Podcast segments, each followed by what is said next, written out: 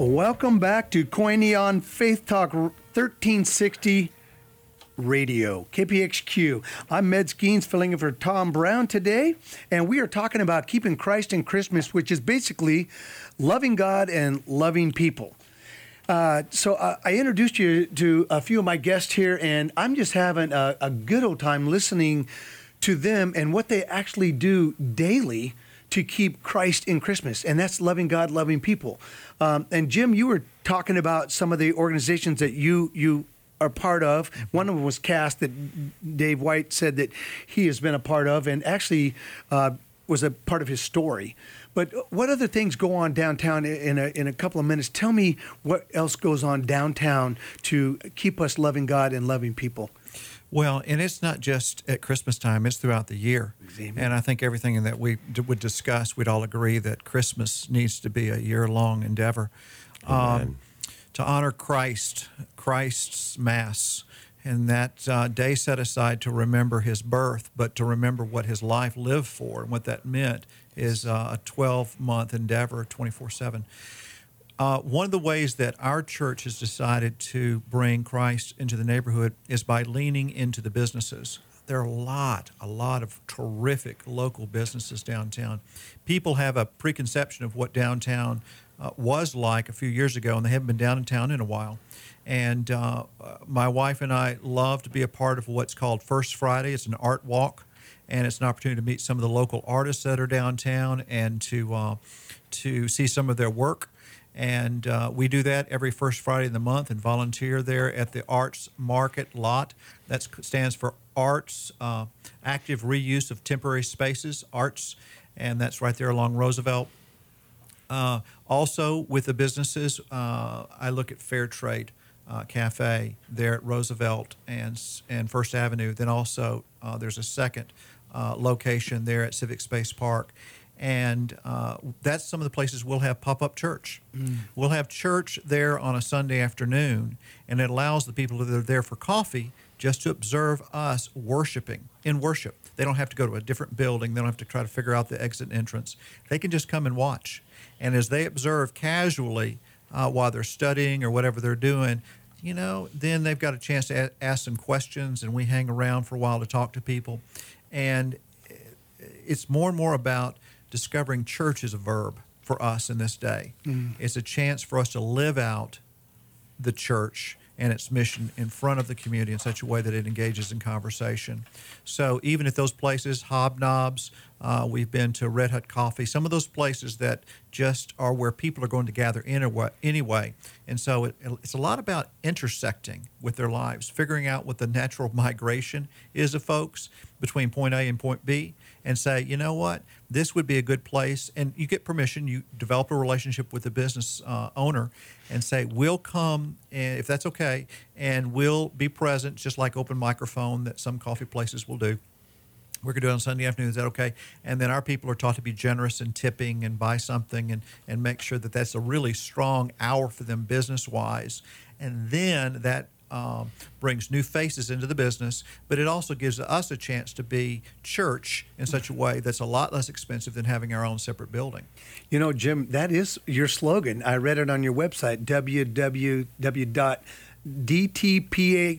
It's downtownphoenixchurch.com.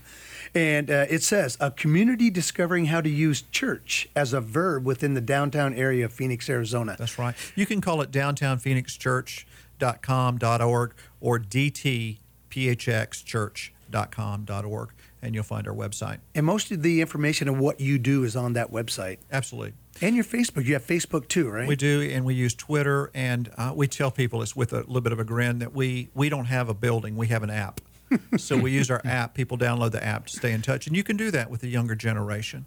Um, again, it's just one square mile that we're using. So when we might move pop up church one place to another, we just let people know through our website and through our app.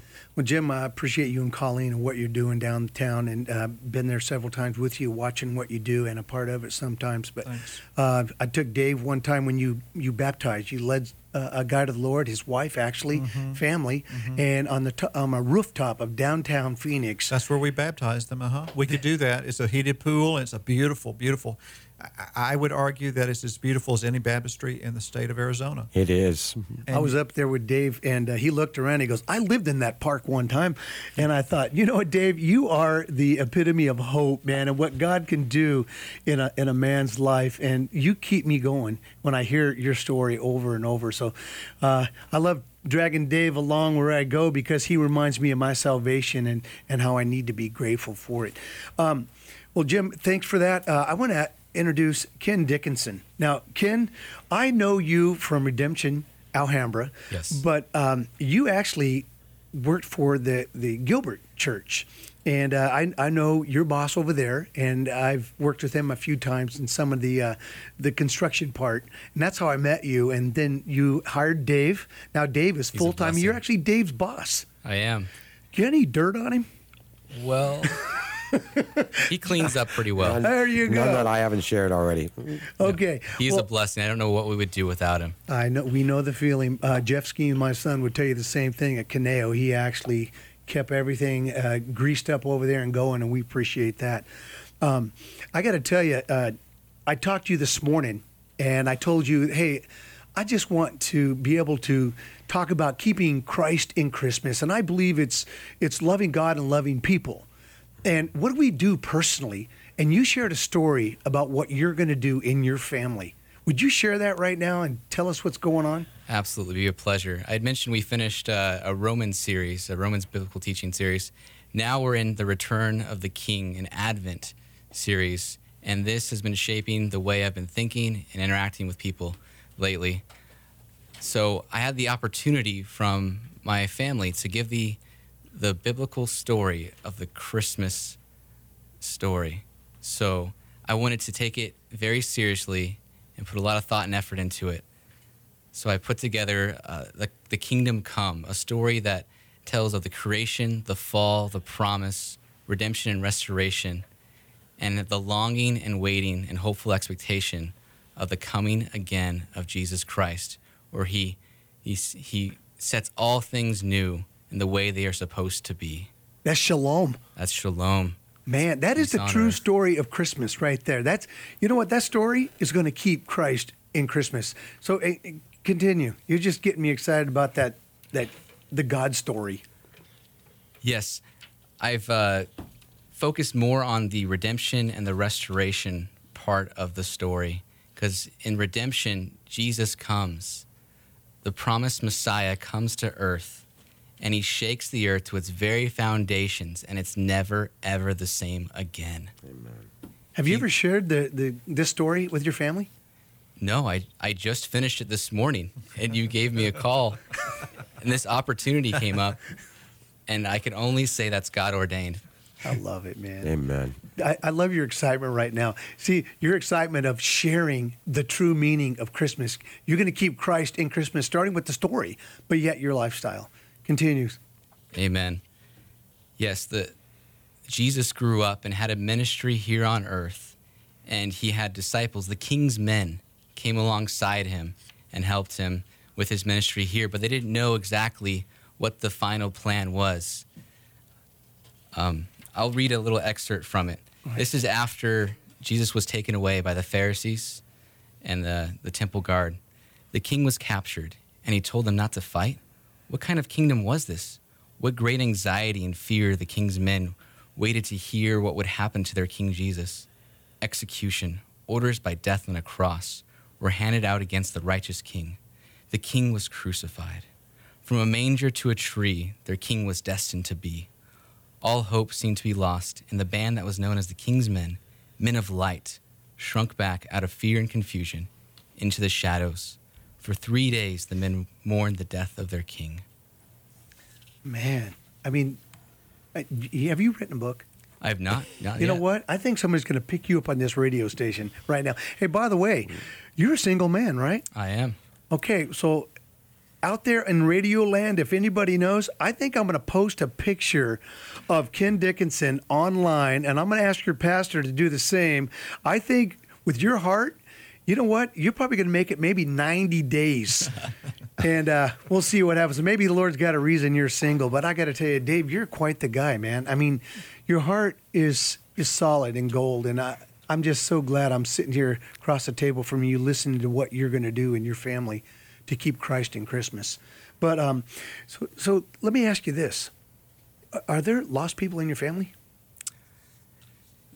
Right now, um, I have seen some some things that trouble me, and I hope and pray that my sister would come back to Christ mm-hmm. and be reconciled with Him. I, I, pray that with the deepest pit of my heart. We're going to pray. pray. alongside you there. Mm-hmm. Ken, that's good. And you're to keep Christ in Christmas is to share the gospel with, starting with our own family, and Amen. move out to our neighbors. Amen. Yeah. You know, Ken, uh, thanks for sharing that. My wife, Gail, has uh, got a heart for God. We moved into uh, inner city, and our first six months, we've been there six months now in this little house, and we um, we want to know our neighbors. My wife was on a witch hunt to find out our neighbors and their story, and we know twelve neighbors, and uh, she That's went great. out and bought hundred and twenty uh, white bags 120 little candles, and we're putting luminaires. We asked our neighbors if we could do that, and we blessed them. And so they're going to put luminaires out within our little circle of our neighborhood. And we've had opportunity to to share Christ with them and have them for dinner. And uh, Christmas Eve, we have two neighbors coming that's going to share with uh, Rick and Jeff and their families, and for us, and they're bringing friends also. So we're going to have an opportunity to share the story. We're breaking bread, we're doing communion, and our neighbor's going to join us. And we're really excited about bringing Christ into Christmas personally in, in, our home, not just across the state like you guys do it at Redemption, and even downtown urban like Jim does, mm-hmm. uh, you know, in Phoenix, and Dave does on the marginal and what he does, but right in our own home, you know, in the across our threshold. So I'm excited about keeping Christ in Christmas. And Ken, thanks for sharing that story. You are a blessing, and just to hear you and to see what God's doing in your life and what you're doing at Redemption Alhambra is a true blessing. Uh, you're listening to Koinonia on Faith Talk 1360 KPXQ Radio. I am Med Skeens filling in for Tom Brown today, and we'll be back in just a few minutes.